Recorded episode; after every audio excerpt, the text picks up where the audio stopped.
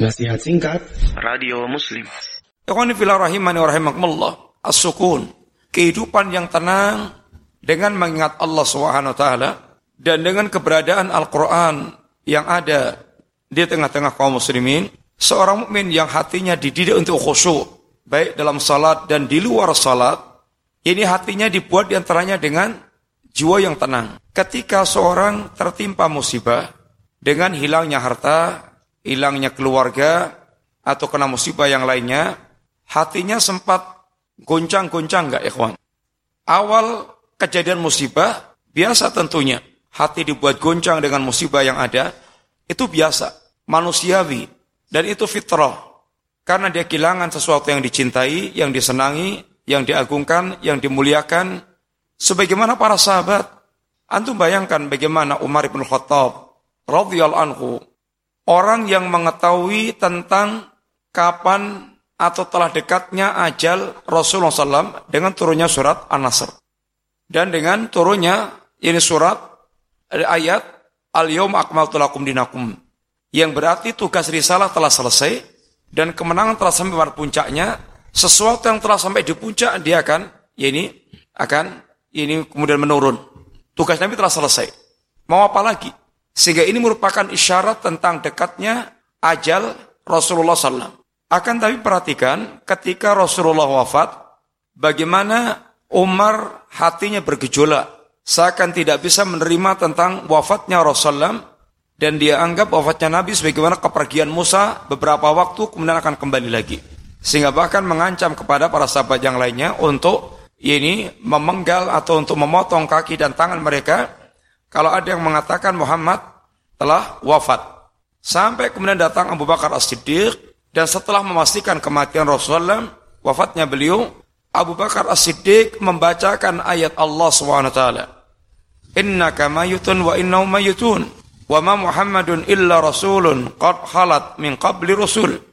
Afa imata au qutila in qalabtum ala aqabikum. Muhammad tidak lain adalah seorang rasul yang telah berlalu para rasul utusan Allah Subhanahu wa taala, apakah seandainya Muhammad wafat atau dia terbunuh, kalian akan kembali murtad?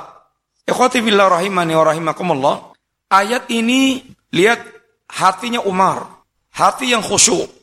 Maka ketika dia mendapatkan ayat semisal ini, hatinya kemudian tenang.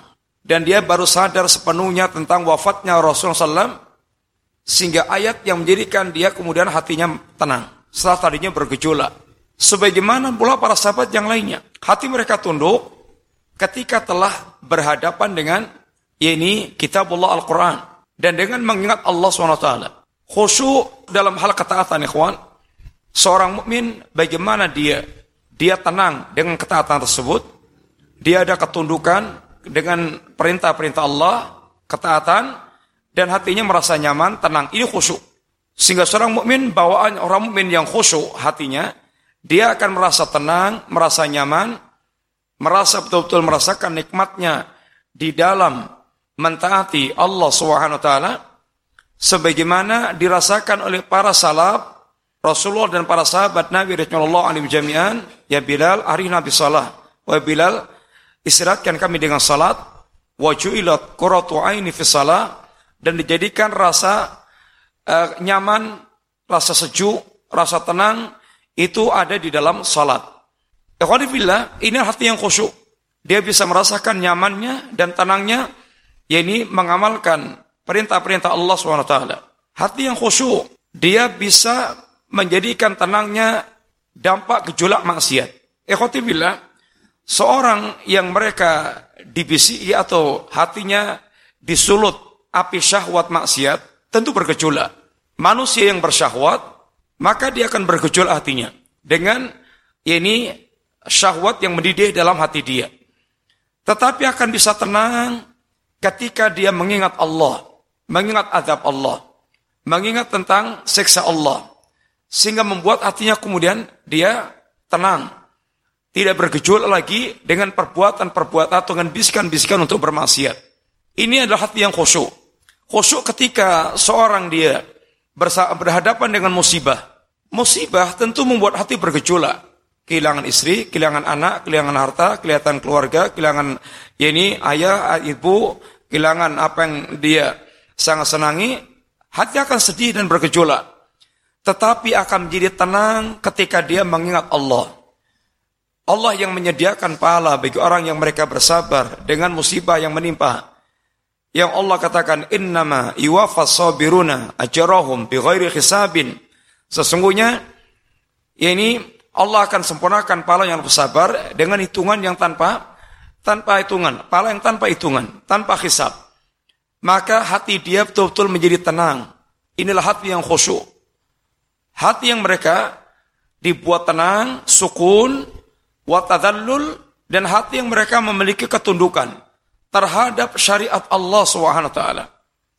Maka tidak ada dalam kamu seorang mukmin memprotes seruan-seruan Allah membangkang seruan-seruan Allah.